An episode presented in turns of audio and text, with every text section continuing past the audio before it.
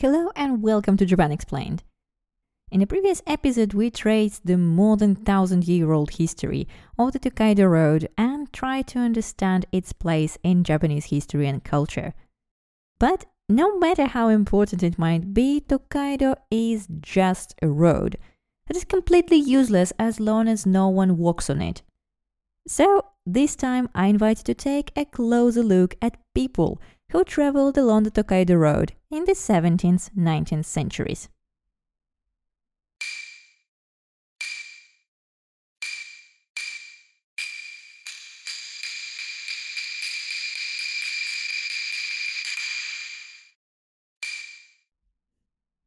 As you already know, in the seventeenth and nineteenth centuries, Tokaido connected imperial Kyoto with the new center of the country, Edo, which was the seat of the Tokugawa shogunate.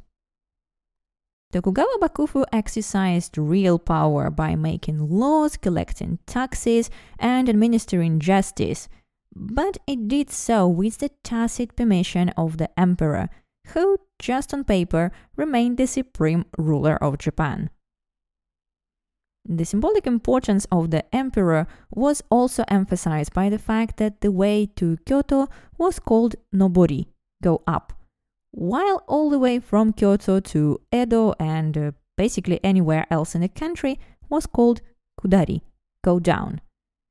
And from the Soy Sauce Explained episode, you may remember that this was also the name given to the goods that were shipped to Edo from the capital region, such as kudari joyu and kudari sake. With all that said, all roads led to Edo. The Nihonbashi bridge, from which the five roads of the Gokaido network started, was the true center of Japan. Nihonbashi is also the starting point of the famous Hiroshige series fifty-three stations of Tokaido. Namely, it begins with a daimyo procession crossing the bridge in the early morning. Daimyo, aka feudal lords, aka provincial rulers, were frequent guests of Edo, if, of course, you can call them so. Completing unification of Japan and establishing peace in the country, Tokugawa clan made sure that no one would disturb it again. That's how the sankin kotai system came into being, requiring family members of the daimyo, usually the wife and heir, to reside in Edo, while the feudal lord himself had to spend half of his time there. For the Tokugawa, the system had many obvious and not so obvious advantages, and we'll talk about it some other time. What matters to us today, however, is that all these daimyo left their domain at least once a year and traveled with their retinue to Edo and back. All the daimyo going to Edo from the western parts of the country were obliged to use Tokaido, and only eight of them were later allowed to choose between Tokaido and another major highway, Nakasendo. But while initially the daimyo's retinue resembled a small army, gradually the attire, weapons, and other paraphernalia of the procession turned more and more decorative.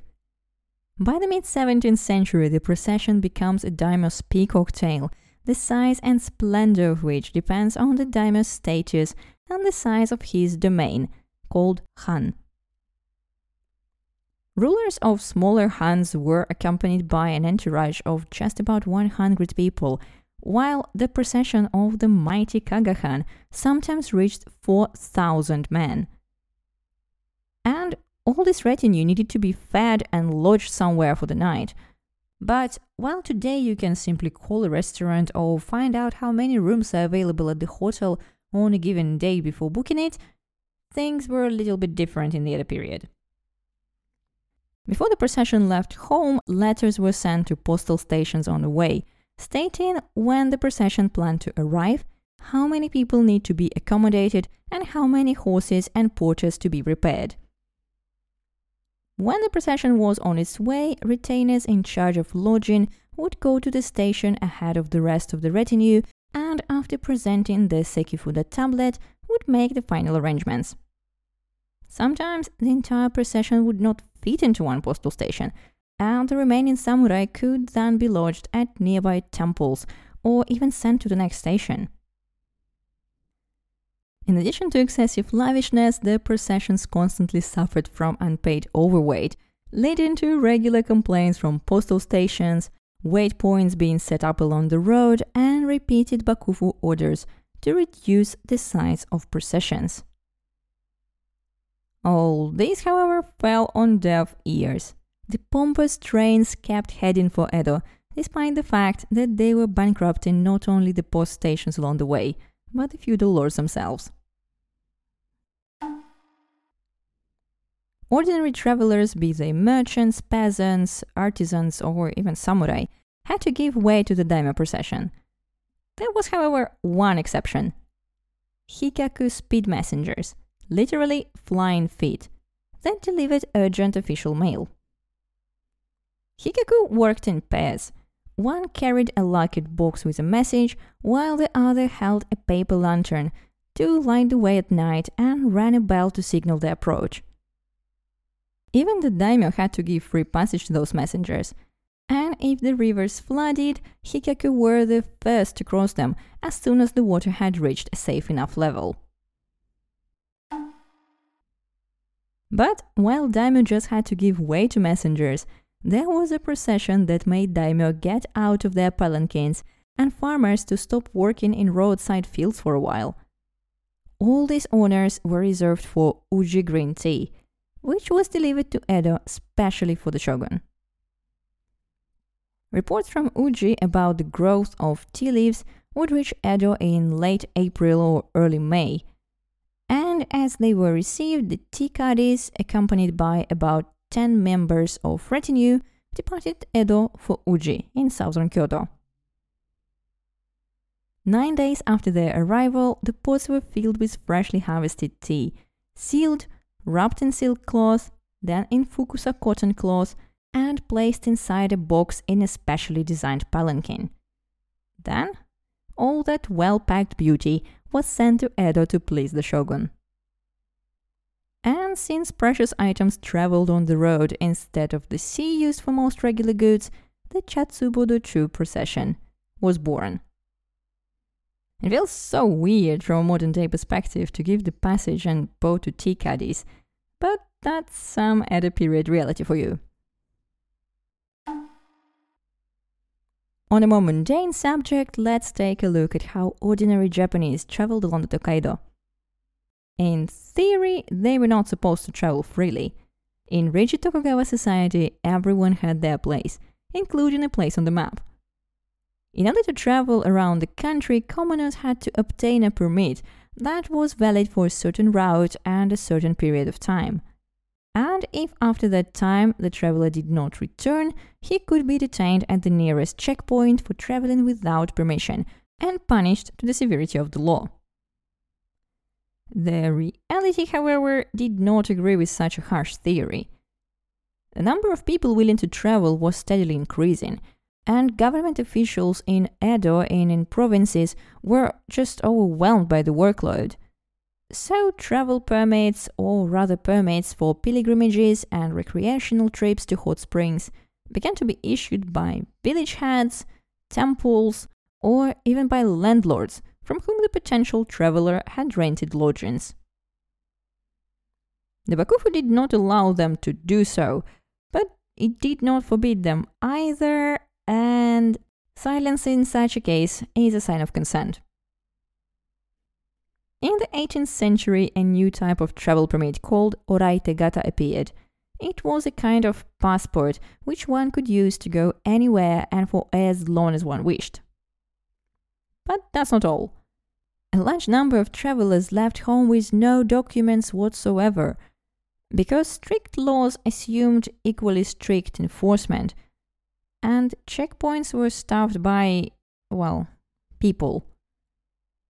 Thus, when Katsu Kokichi, a low-ranking samurai, showed up at the checkpoint without a permit and explained that he didn't even think about getting one, just grabbed his weapons and hit the road, the officers let him through, only telling him to obtain the paper next time.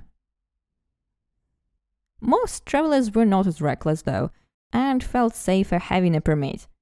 Since permission for pilgrimage was the easiest to get, Japan began to experience a pilgrimage boom. After all, on the way to a famous temple or shrine, one could do some business, enjoy the red light districts, or simply visit famous sites. This is how pilgrimages in Japan became a cover for tourism. Travel boom also finds its reflection in literature, from pilgrims' guidebooks that talk more about tourist attractions, regional cuisine, and pleasure districts than about religious sites along the way, to fiction, where characters obtain pilgrimage permissions to travel around Tokaido at their own pleasure. Along with the rise in number of pilgrims grows the tourism industry.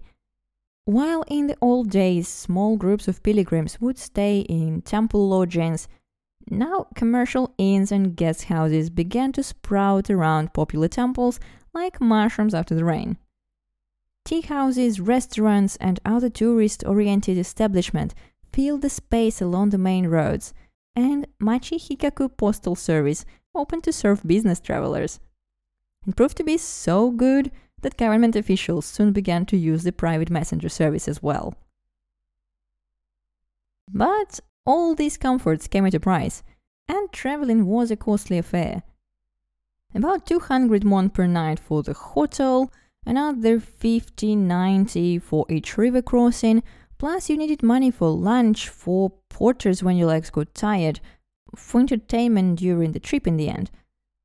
Even with moderate spending, this all added up to a tiny sum of four five ryo, or by my tentative calculations, about one-fifth of an annual income of a carpenter. And even if we consider that samurai, for example, benefited from free ferry services and had some other perks, it was quite a lot of money.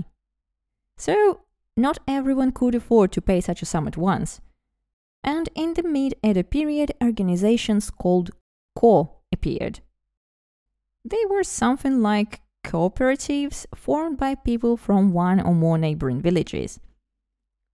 Each participant paid a membership fee, which was used to send a few members on a pilgrimage to a particular temple each year.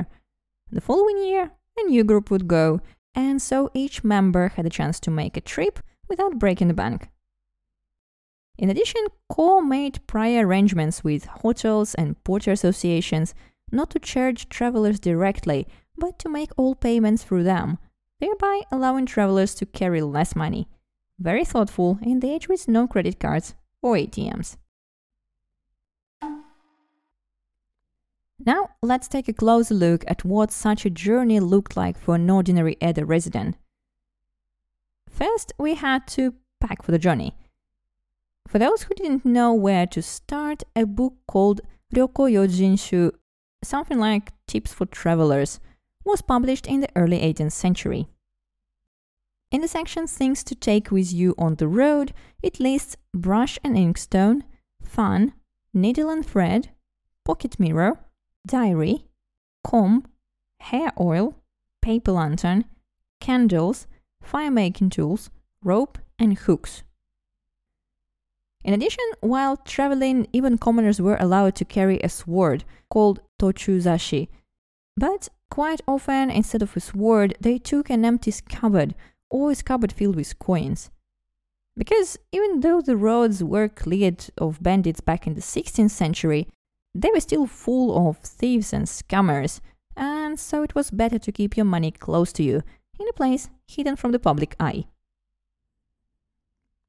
Once ready, our traveler set out on his journey. On average, an Edo period man walked forty kilometers a day, and a woman thirty kilometers. That's why the first overnight stay for travelers leaving Edo would usually be Hodogaya Station, thirty-three kilometers from Nihonbashi Bridge, or Totsuka Station, forty-two kilometers from Nihonbashi. The average traveler walked at a speed of four kilometers per hour. Not fast, but he was walking on a sandy or rocky road in straw sandals tied around his ankles. And to walk forty kilometers a day, he had to walk for eight to ten hours a day, leaving the hotel before sunrise to arrive at the next accommodation before sundown.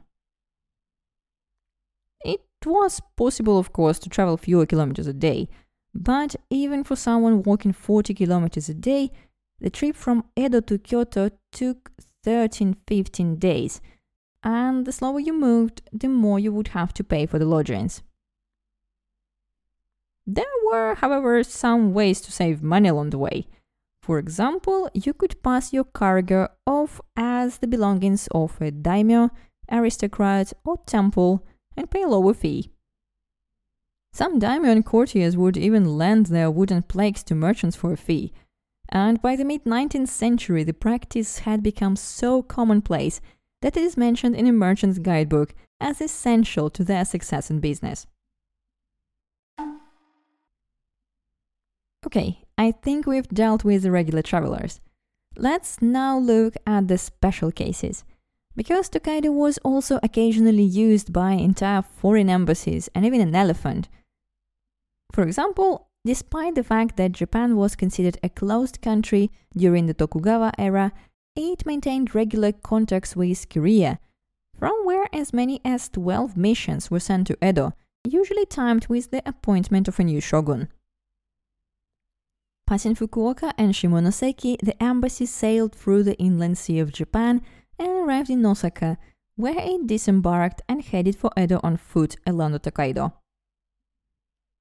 Diplomats with entourage and gifts, surrounded by guards and Japanese overseers, marched to Edo for about fifteen days and triggered a boom in all things Korean along the way.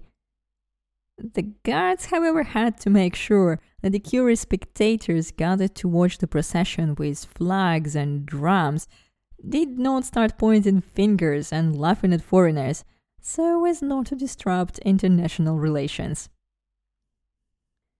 To show their friendly disposition, the Bakufu also tasked daimyo along the route with feeding, housing, entertaining, transporting and guarding the Korean envoys, which created another major expenditure for the daimyo. But seems like there were no limits to Bakufu's hospitality. In sixteen fifty-five, before the arrival of the Korean delegation, the Bakufu even built a new road through the picturesque but dangerous Satta Pass to make it easier for the ambassadors to reach Edo. Slightly more frequently visited Edo embassies from the Ryukyu Kingdom, which formally retained its independence, although it was in fact under the authority of the southern Han of Satsuma. What can I say? Japan is a country of tradition. Today, Ryukyu Kingdom is the Japanese prefecture of Okinawa, which still continues to pretend that it is culturally and historically completely unrelated to the rest of Japan. Strange as it may seem, Europeans visited Edo more often than other foreigners. The Dutch trading post on Dejima Island in Nagasaki since sixteen sixty had sent a small delegation to Edo with gifts to the shogun, first annually and then every four years. The delegation reached Honshu Island by sea, then disembarked and marched to Edo on foot for another month or so, enjoying all the same privileges as the daimyo procession.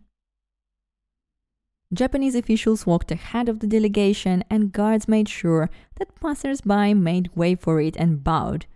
And if the road was too narrow, ordinary travelers had to get off the road entirely, which sometimes forced them to step into knee-deep water of a roadside rice paddy. But the most interesting thing about foreigners' journeys through Tokaido is that they are very well documented.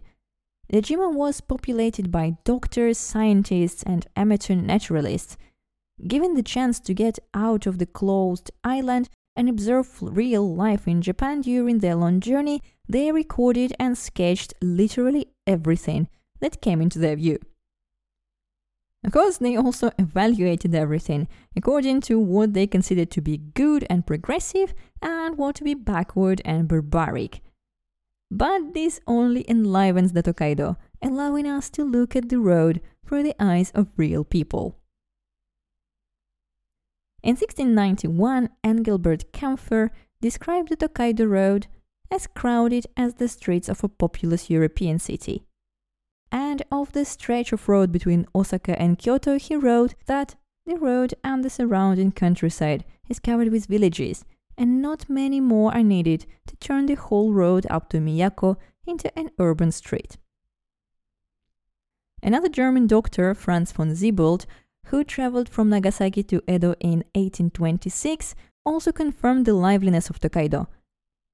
Except for a small portion of the Tokaido, which passes through a mountainous region, the road consists of almost a continuous line of towns, villages, and tea houses.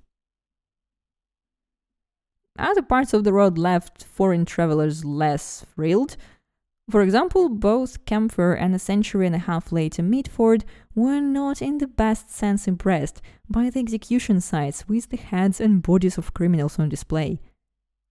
Kaempfer also refers to the post station of Akasaka as the storehouse of horse, as it had a great supply of dressed-up trumpets. He also mentions that homosexual encounters were common during traveling.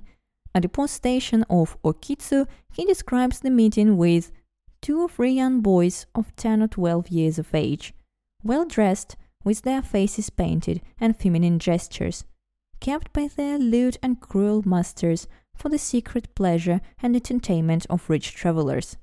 The Japanese being much addicted to this vice. A century and a half later, things were still the same, or maybe even worse, because in the mid-nineteenth century, Mitford described Shinagawa Station as follows. The tea houses of Shinagawa, the suburb of Edo nearest to Yokohama, could tell many a story of deadly encounters. More than once, riding through that sinister and ill-famed quarter at early dawn, we would come upon bloody traces of the night's debauch. Under the heady fumes of the hot sake, man's blood would boil to fever point. Obviously, the turmoil of the mid-nineteenth century, known as Bakumatsu, did not add to the safety of postal stations and roads. The opening of Japanese ports to Westerners that started with the arrival of black ships, and just in case I have a two-part episode about that, raised many objections, and some foreign visitors had to pay with their heads for wanting to travel on Tokaido without proper preparations. In eighteen sixty-two, for example, an English merchant, Charles Richardson, accompanied by his friends, traveled near Yokohama. And all would be fine if they did not come across the procession of the daimyo of Satsuma Han. According to Japanese rules, which the foreigners did not know, they had to get off the horses and make way for procession. Ideally, they should have bowed. But Englishmen continued to ride, and when Richardson got too close to the daimyo's palanquin, one of the samurai could not tolerate it any longer and attacked the foreigner. Richardson died, causing a military conflict between England and Satsuma, and a seriously discussed proposal to build a separate road for foreigners. It was, however, rejected because doing so would mean that the daimyo, along with the commoners, would be kept out of the sight of the glorious foreigners, and it should have been the other way round. The daimyos regarded the removal out of the way of the foreigners a disgraceful concession, as contemporary Francis Hall puts it. Hall himself was much more cautious about his behavior. In eighteen sixty, before going to see the procession of the daimyo of Owari-han, he asked for advice on how to do so and was advised to watch the whole affair from a friendly merchant's house, peeping through the cracks in the wall, or kneel down and look up from under his cap. These options didn't appeal to him very much, and eventually Hall decided to watch the procession from a safe distance, from a nearby hill he climbed with his opera binoculars. But while the foreigners were curious to see the lavish procession of the Japanese tycoons, without compromising their independence, special orders told them not to take any risks. The citizens of the United States shall be enjoined to abstain from going on the Tokaido in any locality where they may be exposed to danger, not only with regard to their own lives, but also for the purpose of avoiding the complications of the political situation, which might be occasioned thereby. says the letter of U S minister resident in Japan. Just a few years later, the Meiji era begins.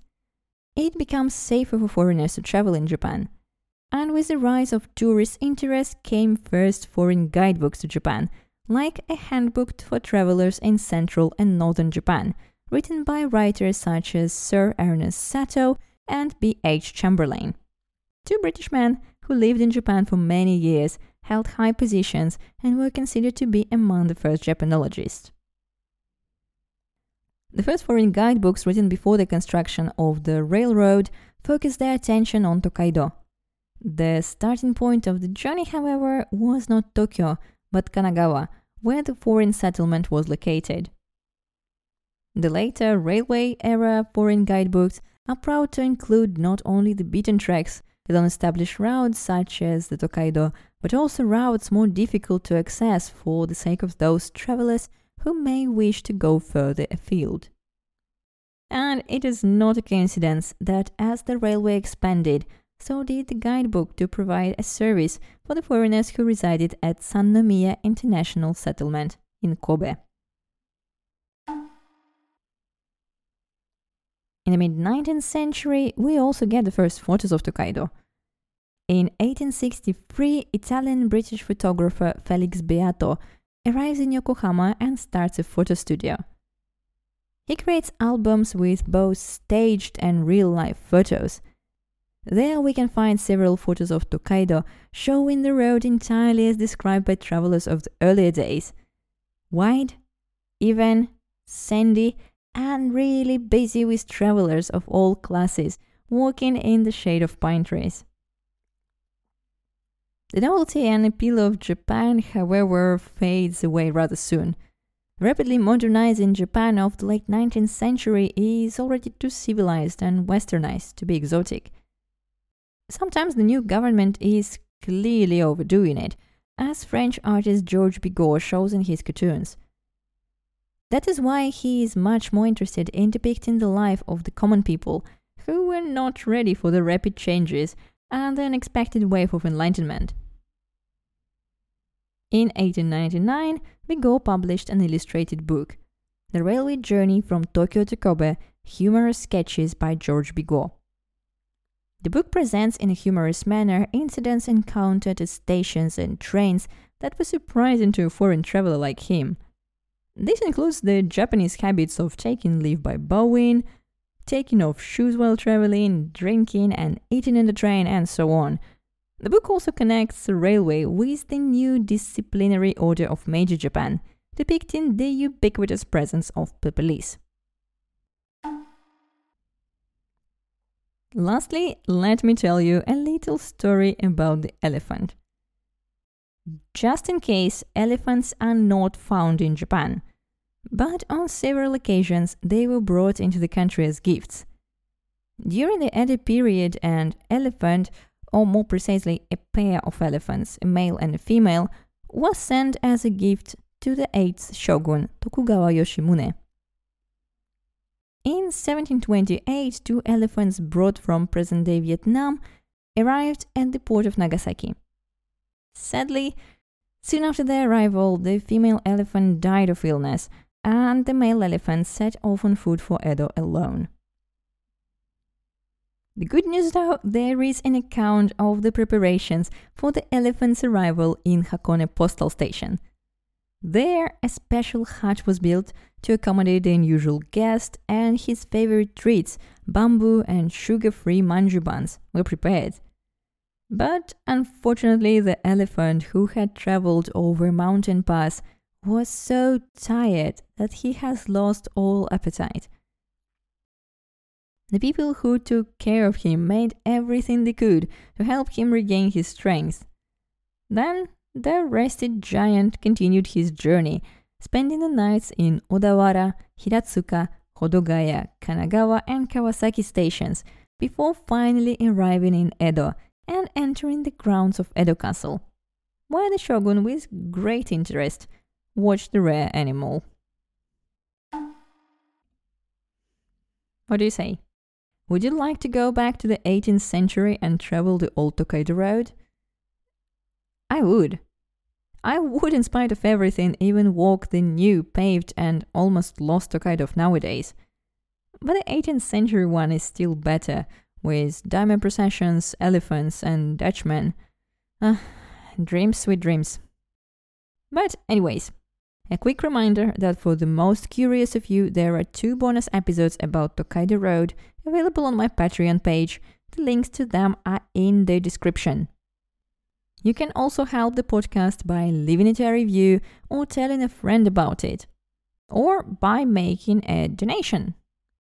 And that's all for today. Talk to you soon. Bye!